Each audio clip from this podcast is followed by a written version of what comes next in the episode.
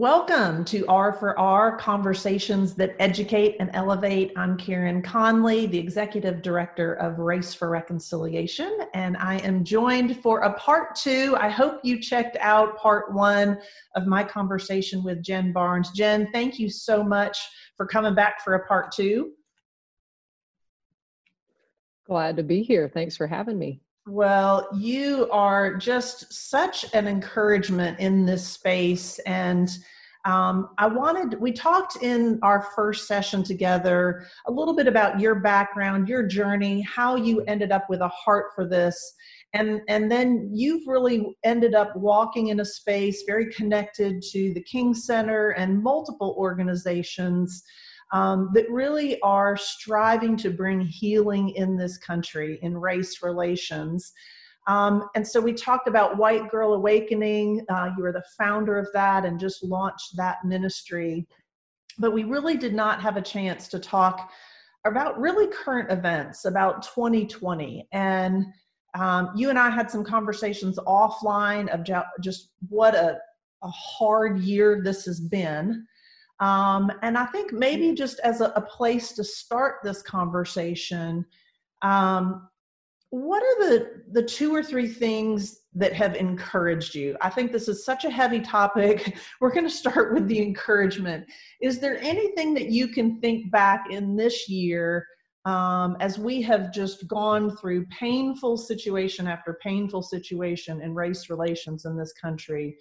Anything from that that that you see as a spark of hope that we can build on yeah i think i'm encouraged even through the difficulty mm-hmm. that more and more people are paying attention mm-hmm. to what has kind of la- laid dormant mm-hmm. maybe it's always been there um, but especially people within the white community it seems like there are more questions mm-hmm. than ever before. There's more of an openness. It seems like this new generation coming up. We've talked about your daughter, and mm-hmm. I have a lot of relationships with you know college age and below um, young people who just seem to get it in a different way. And and I'm so hopeful for this next generation who has been somewhat removed from the tension of the civil rights movement mm-hmm. um, all the way through kind of where we are now we've had some instances this year who have that have felt a whole lot like what i imagine the 60s felt like. Wasn't alive then but i imagine um that's pretty it's been somewhat similar. Mm-hmm. and i've seen this younger generation of white people raise themselves up and say why are we confused here about who matters? And um, you know asking more progressive questions mm. seemingly having the answers already. So i'm just really hopeful for um, where we have the potential to go as a people. In your work with the king center your work with white girl awakening um, you've been in the trenches this year in a lot of um, yes, professionally, but probably even more importantly, personally um, in the trenches, walking with um, people of, of color and in the, the heat of all of this. When you think about the tragedies of 2020, um, what is it that you think needs to happen that will help move us forward and, and bring unity as opposed to more polarization and more division? I think we as a people have to have a commitment to truth mm. more than anything else. And when I say truth, I mean not being so in love with the sensationalization of all of these like real pains that exist um, within our society and with, within so many people who live within it. Mm-hmm. The sensationalization of the pain that real people are going through, I think, is one of the big, biggest tragedies of what's happening right now. And so there is no part of this work I consider to be my profession. Mm. It's only authentic relational work mm. that is desperately needed mm. within our society. Um, so I I think a commitment to truth mm-hmm. is something that we must connect with mm-hmm. and then the pathway to truth we need to be reminded mm-hmm. of what it looks like to educate ourselves um, to look at all sides of an issue to listen to those who aren't just like us we're doing ourselves a disservice mm-hmm. when when we dig deeper into echo chambers and just decide oh we're just going to live here mm-hmm. um, because that in and of itself is denial Jen, it's not possible it's not sustainable you've used the word sensationalism and echo chamber a couple of times elaborate on on just what you mean and and why those need to be just red flags to us An echo chamber is is kind of like the preaching to the choir. Mm-hmm. It's the um, the way we protect ourselves and hedge ourselves in by surrounding all our entire the entirety of our life with people who think like us, look like us, act like us, vote like us, believe like us. We have this tendency to encapsulate ourselves in an attempt to make us feel more secure and comfortable when it's very apparent that nobody is, is actually secure right now. Mm-hmm. We are actually in in a very dangerous time in history and I'm wondering if people are actually are paying attention to that. Or are you burrowing in to these echo chambers who aren't really safe because there's stuff swirling around them. Right. Um, and and choosing denial over truth. So that's what i mean by echo chamber. Yeah yeah. And, and that's the sensationalism yeah go ahead. Sorry. No no go ahead and answer that. That's great on sensationalism. The sensationalism I, i'm not giving an educated answer here. I'm just coming from my perspective from what i feel and sense and experience from day-to-day life. The mainstream media, the um, the outlets that we go to for information, um, the way that we choose to engage one another now through social media and virtual, and um, there's this disconnectedness in all of those mechanisms from this humanity.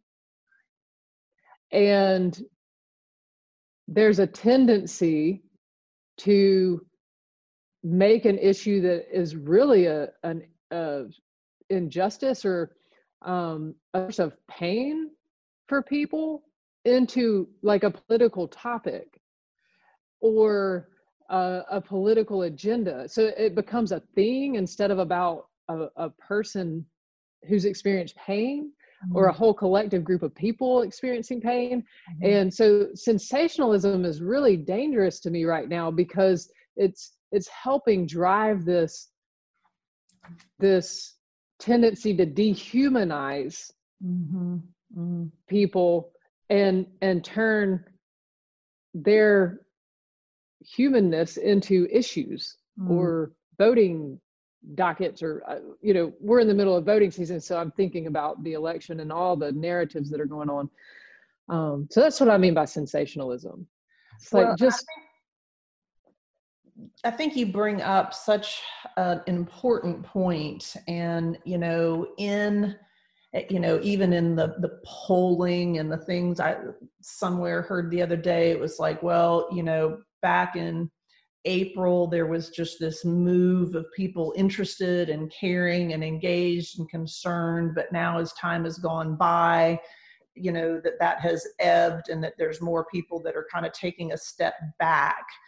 Um, is is that a concern of yours in terms of this just the trajectory of of because of the sensationalism or is that is that again something that the just the media is projecting that you would say no that's not the case I do think people are disengaging. Mm-hmm. I think sensationalism drives people into their denial zone, which is the echo chamber. Mm-hmm. It's and it's it's not necessarily an, a matter of I'm going to my echo chamber because I don't care about everyone else who doesn't exist within it. It's a I don't know how to deal with the heaviness and the weight of what's going on in the world around me and I'm just trying to find a sanctuary somewhere in this world. And what it comes in the white community when we do that people of color feel like it's a lack of concern or uh, you know we don't care about you when it's really like we're not understanding what's happening right now mm-hmm. in most cases right. i i just want to say being in the middle of the work uh, in most cases it's really just like no i'm just trying to find my place in this world where i can feel safe with all mm-hmm. this sensationalism that's going on around me mm. and what's real and what's not right because if if there is real pain the majority of white people who are especially are within the church that i know would want to engage it mm, mm. but it distracts from the real issues that are going on and, well, and affecting people's everyday lives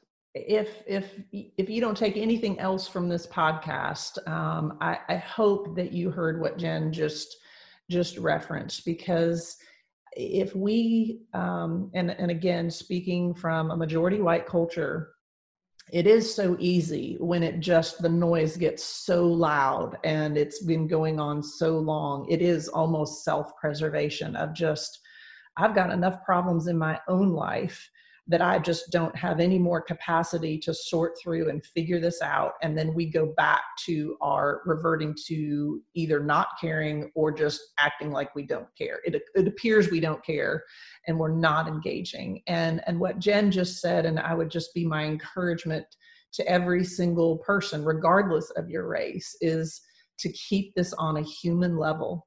Um, to keep this on how do we love one another and um, Jen, you referenced um, the church and people of faith.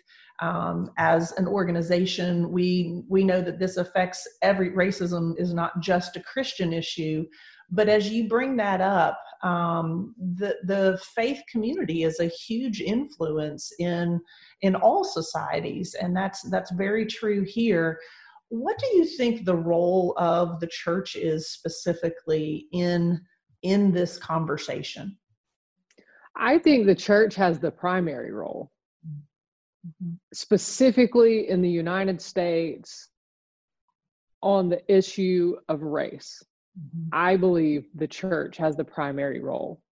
Mm-hmm. And I, I'm not saying the, you know, what we refer to as the black church or the white church, or I just mean the church as a whole mm-hmm. has the solutions within its tenets mm-hmm. that if they are carried out and and lived out authentically would create a roadmap for the rest of the world to follow and i think that the lack of engagement from the faith community historically and even so now has perpetuated this for so long i mean in the 60s dr king was talking about the 11 o'clock air, hour on Sunday morning being the most segregated hour in America. And you do now today have various diverse churches in every community just about now, but it's still a pretty segregated hour, you know, in America. And so he, what he was saying then is still true now. Mm-hmm. Um, he he talked about the um, white moderate, mm-hmm. the one who's kind of silent and just sliding into their echo chamber, um, being more painful, causing more pain to the black community than the vehement racists who were really verbal and vocal. Mm. Because the verbal and vocal people were getting the microphone and driving the narrative, but the masses of good willed white people who just kind of remained silent could have overthrown you know these louder voices that they didn't even probably agree with mm. Jen, you, you bring up Dr. King and, and really um, with all of your work at the King Center and um, with Dr. Bernice King, um, I know these are probably things you've already thought of um, many, many times before, but what do you think if, if, if Dr. King were here today, what would his talking points be? What do you think that he would want to say to, to this generation? Oh my gosh, that's nobody's ever asked me a question like that. I've heard people ask Bernice before. Mm-hmm. Um, I really truly believe the more I study his work, he's already said it. Right. Yeah. And he was such a prophetic voice mm. that was a gift to, to us even now. Mm. The mm. things he said then mm-hmm are still so applicable today. Mm. And so he had such a fierce belief in the power of love. And and then he he defined what love looked like. It wasn't this anemic sentimental feeling. Mm. It was the the type of thing that would drive you through a feeling into an action mm-hmm. because you knew it was right mm. no matter what it cost you. And so I think today we're so driven by emotions and um, there is a there is a sentimentality about this idea of love that we carry in society. And I, I think we need a revolution of uh, and a reconnection to this love that Dr. King demonstrated while he was here mm. that would bless a woman who stabbed him literally in the heart or um, who would uh, walk into a room with a president who he knew was completely against you know what he was working towards mm-hmm. um, but he would always leave that person with their dignity no matter how much he disagreed with them mm-hmm. he he would never take a person's dignity away. Um, so there's a way in which we communicate. There is a way in which we um, demonstrate our perspective. And it seems like we've just lost all sense of that. Mm-hmm. Um, the the dignity of others and and what it means to leave someone with it, even when you disagree with them. Um, so I would just encourage, I could probably continue to go on and on and on about various examples through studying him that I draw on every day. Mm-hmm. And, you know, I'm still learning and I fail um, all the time. And just this week, I had a situation um, come up. We we're at the beach and, and I, I didn't get what I wanted from a service person. And um, I came back and told Bernice about it because she was in the house and and she said, you know, you just need to start over with them and uh you know go back over there and this is what you need to say and i'm like i i'm not there yet and i still haven't gone back to that person because i'm not there yet yeah um but i'm i'm gonna do it before i leave this week because i, I know i have to um develop the muscles inside to make a mistake and then go start over mm. Mm. and not just give up and shut the door um, you know these are the things that that generation i'm so afraid to lose them all and mm. this year we've lost several especially civil rights leaders. We had um, john lewis who passed away and then ct vivian on the same day. Um, we've lost so many people in that generation this year.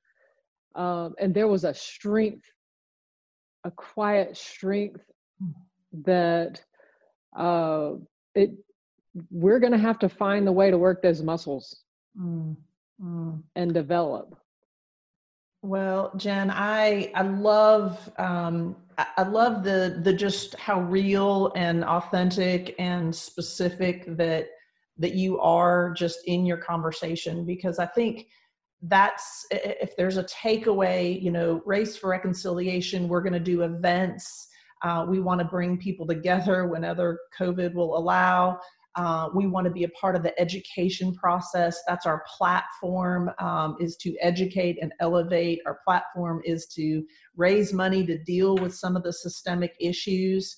But all of that pales to awakening people um, and again some very well-meaning people but it's it's the the the old quote of all it takes for evil to flourish is for good people to do nothing um, and mm. so to take this just to a very relational level. Like you said sometimes it's the courage to say maybe i've messed up in a relationship or there's been some you know disagreement or something with somebody but that i'm going to care enough to go back. I'm going to care enough to you know in the future know that hey leaving someone with dignity that term that you used is a value that i'm going to apply to every single person in my life and i'm going to move outside of the group that looks like me and talks like me and votes like me and and open the door to learn and to grow and to have um, a perspective that i didn't and so thank you for bringing just the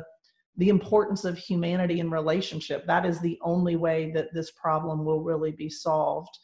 Um, as we're kind of wrapping up this particular episode, um, is there anything from your journey that you would say, oh, if I could sit down with someone and, and, and have a cup of coffee and say, these, this is what you need, this is something I've learned in this journey that would help you you know stand on my shoulders and continue to to build into your health into your community what would be those things that that you wish that you could say? Well I, in the context of race for reconciliation i'm a runner. Mm-hmm. i want to be able to insert that in this and and this is part of why i really love uh, this organization and what you're doing because um, we have to be whole as individuals. Mm-hmm in order to start tapping into how do we be a part of the solution for this collective mm. dilemma that we find ourselves in this lack of wholeness collectively mm-hmm. that we're experiencing and so um, the biggest thing in my journey has been to ensure that i am whole within myself that i am becoming whole daily and that i'm taking time to really have a good relationship with myself mm. so that I can give good relationship to others. And part of that journey for me has been my daily runs. That is how I start my day. Sometimes I have to take off in the middle of the day and go for a run because I, I have to clear my head and I need that space and time to get my body moving. Our physical health is so connected to our emotional and spiritual and mental health and um, we this is a critical component this um, need to get out and move and exercise as we're changing our minds you have various professionals in the um, field of mental health who will tell you that when you're trying to change thought patterns, if you incorporate movement into the changing of thought patterns, it helps those patterns change and shift. And so if you're doing something like running while you're changing your mind about something, it's helping reprogram what triggers your mind to think certain ways. Hmm. And so I want to, I would say the importance of um, exercise and physical um, health in this work is absolutely critical. And I don't know of any organization that's spotlighting and highlighting that. Mm-hmm. Um, and I will follow up with resources on that one component because I think that this community, particularly, is going to be extremely curious um, to know more about it. Absolutely. Well, and I think it goes back to just the humanity that you talked about. For us to be the people that we want to be, we have to be healthy and have to have those those key components in our life that allow us to be at our best so that we can then step forward and care about somebody else from a place of health. And so, um, so yeah, the, that's a fantastic um, way for us to wrap up this. Um, and I just want to encourage everybody if you have not checked out White Girl Awakening, to go to the website and check out. Um, this is what Jen has founded and really is a great voice in this space. Um, as we all partner together to really make a difference and bring healing, honor, and hope um, to our culture in a way that needs it now um, as much as ever before and maybe more so than ever before. So, Jen, thank you so much for joining us. Um, give us your website one more time, or if somebody wants to reach out and learn more about White Girl Awakening, where should they go? whitegirlawakening.com. That's where you can find it all. But we have a Facebook page, a Twitter page, Instagram. I think we even have a TikTok, but I'm not technologically literate. But whitegirlawakening.com, that's where you can find us. All right. Listen, thanks so much for taking time out of your world to speak with us. And um, we're just excited to see how you are going to continue to make a difference and have a good one. Thank you guys for joining us for this episode.